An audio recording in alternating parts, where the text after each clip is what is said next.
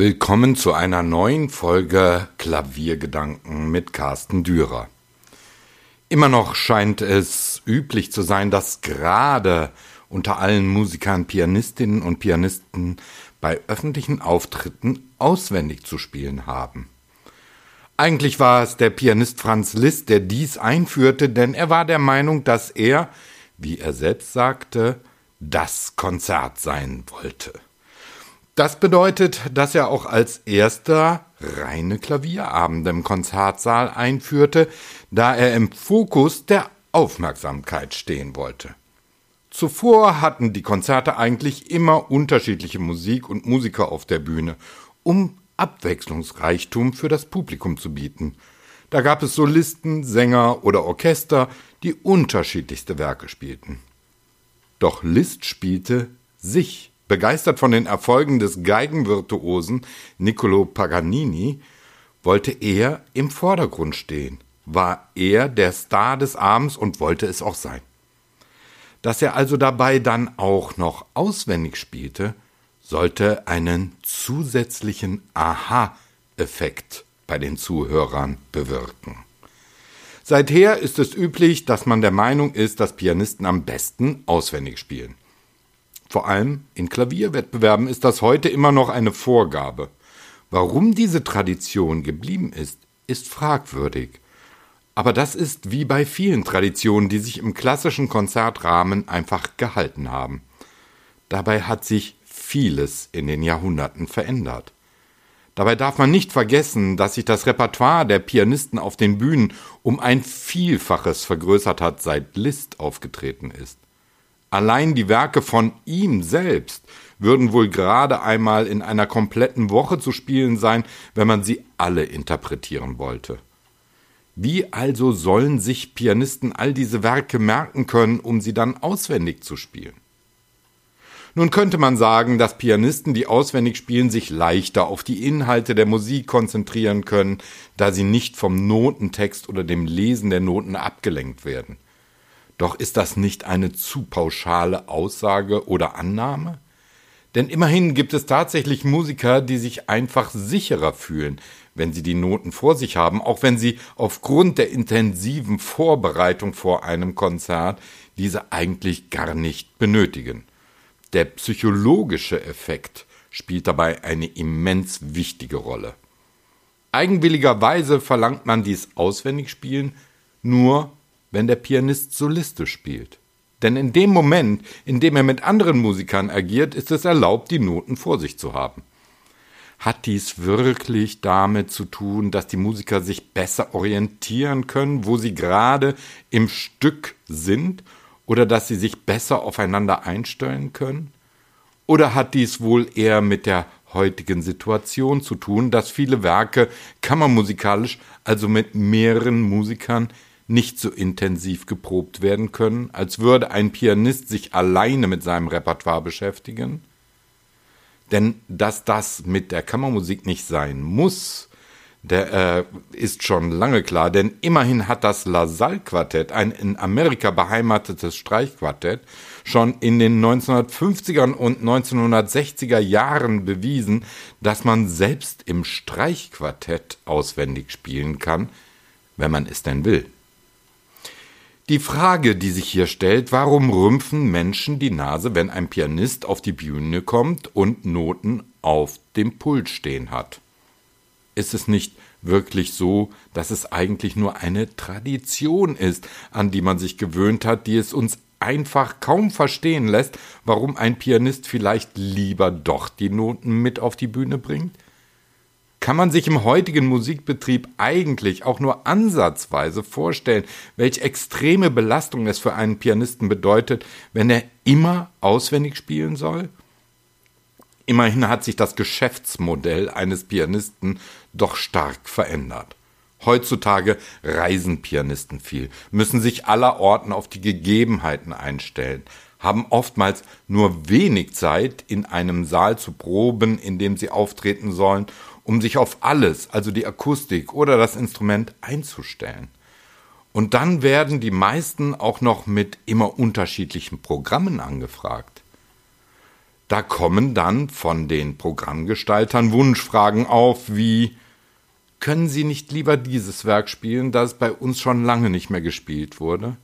Oder dies Werk sollten Sie austauschen, da das Publikum bei uns nicht mit diesem oder jenem Komponisten etwas anfangen kann. Diese Wünsche muss man in der Regel, will man ein Konzert haben, annehmen, also muss man sich wieder mit einem anderen und neuen Werk beschäftigen. Das ist eigentlich die Realität. Die Pianisten, die vielleicht in einer Saison mit nur ein oder zwei oder vielleicht dann auch nur drei Soloprogrammen reisen können, sind nur extrem wenige. Die meisten müssen ja von ihren Konzerten leben, also können sie schlecht einem Veranstalter sagen, nein, das geht nicht, entweder nehmen Sie das Programm, das ich vorschlage, oder einen anderen Pianisten. Wenn sie dies tun, spricht sich das bald herum und diese Pianisten gelten dann als schwierig oder nicht zugänglich und werden einfach nicht mehr gebucht. Was dies heißt? Man muss beständig viel Programm parat haben oder sich mit beständig anderen Werken, als man eigentlich möchte, beschäftigen. Eigentlich verlangt man von Pianisten, dass sie beständig eine riesige Anzahl von Werken auswendig parat haben und dann auch noch in größtmöglicher Interpretation spielen. Wie soll das möglich sein? Und dann kommen die Zuhörer nach Konzerten auch noch auf die Pianisten zu und sind erstaunt, dass sie dies alles auswendig spielen können.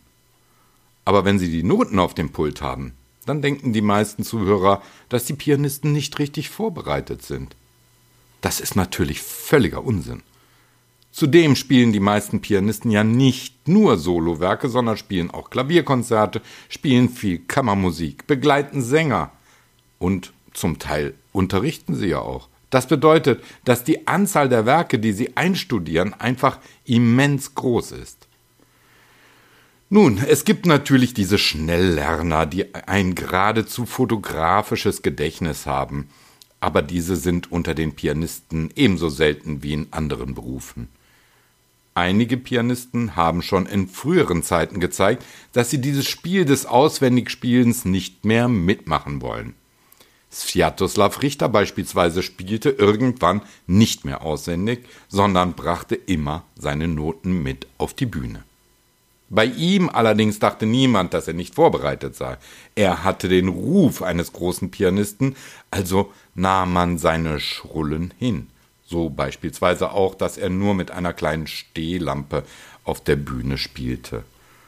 Auch der erst im vergangenen Jahr verstorbene Pianist Lars Vogt hat sich irgendwann dazu entschlossen, nur noch aus den Noten zu spielen, da er den Stress des Auswendigspielens nicht mehr mitwochen wollte. Immerhin spielte er auch ein riesiges Repertoire und extrem viel Kammermusik. Natürlich gibt es auch andere Faktoren, die das Spielen nach Noten auf der Bühne als störend empfunden werden können. So benötigt man in der Regel einen Umblätterer, denn nicht alle Werke sind in den Noten so notiert, dass man als Pianist immer in der Lage ist, sich selbst umzublättern. Dach, doch dafür gibt es heute natürlich eine gute Alternative. Das Tablet. Das digitale Tablet, ja. Diese kleinen Computer sind in der Lage, mit einem Fußschalter umzublättern. Extrem viele Musiker spielen heutzutage mit einem Tablet, denn sie sind auch äh, es leid, beständig die Noten mit sich herumzuschleppen. Denn diejenigen, die denken, dass ein Pianist, der auf der Bühne dann vielleicht doch auswendig spielt, die Noten bei seinen Reisen nicht dabei haben muss, da er ja die Werke ohnehin auswendig kennt, der täuscht sich. Denn natürlich muss er üben. Auch ein auswendig Spielender muss üben. Also benötigt er die Noten. Ein Schauspieler, der abends auf der Bühne seinen Text auswendig spielt, hat ja auch den Text zuvor noch bei den Proben in der Hand. Allerdings spielt ein Schauspieler auf einer Theaterbühne in der Regel für mehrere Abende immer wieder das gleiche Stück. Ein Pianist spielt oftmals ein Programm nur einmal und zwei Abende später dann schon wieder etwas anderes. Zudem ist die Muttersprache einfacher, um Texte auswendig zu lernen, als wenn man komplexe Notenwerte, äh, Werke in seinen Kopf bekommen will. Zurück zu den Tablets mit Noten. Ja, auch sie stören ein wenig, da die Pianisten es mit auf die Bühne bringen. Aber um ganz ehrlich zu sein, sie stören natürlich weniger als die Noten, denn sie können ohne das Notenpult im Flügel benutzt werden, da sie es leicht angeschrägt in den offenen Flügel legen können. Also stört dies auch die Optik nicht, die ein konservatives Publikum vielleicht naserümpfend anmerken würde. Wir müssen althergebrachte Ideen einfach über Bord werfen, auch wenn es um den Musikbetrieb geht. Heute stellen sich die Gegebenheiten für Pianisten einfach anders dar als noch vor etlichen Jahrzehnten. Ein Pianist, der mit Konzerten überleben will, ist ein Alleskönner und muss dies auch sein. Er ist Solist, Lehrer, Begleiter, er ist Kammermusiker und Orchesterpianist. Wenn man bedenkt, was Reisen auch heute noch für eine Zeit in Anspruch nimmt, und jeder, der in Urlaub fährt, weiß das, dann muss man einfach einmal klarstellen, dass Übezeit geradezu ein Privileg für Pianisten darstellt.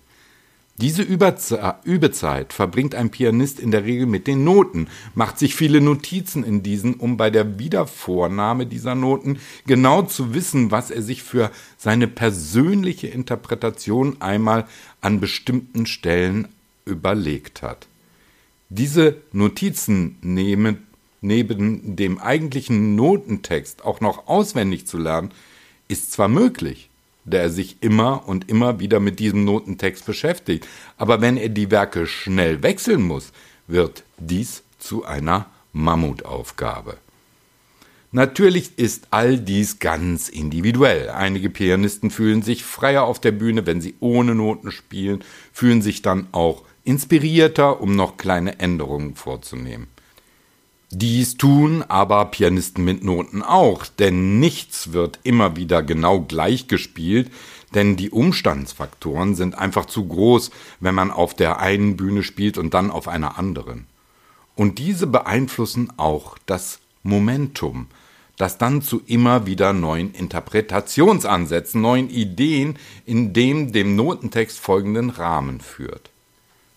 Das Spiel nach Noten oder auswendig hat dabei kaum einen Einfluss. Vielmehr sind es die Gedanken und die Atmosphäre des Moments, die wichtig sind.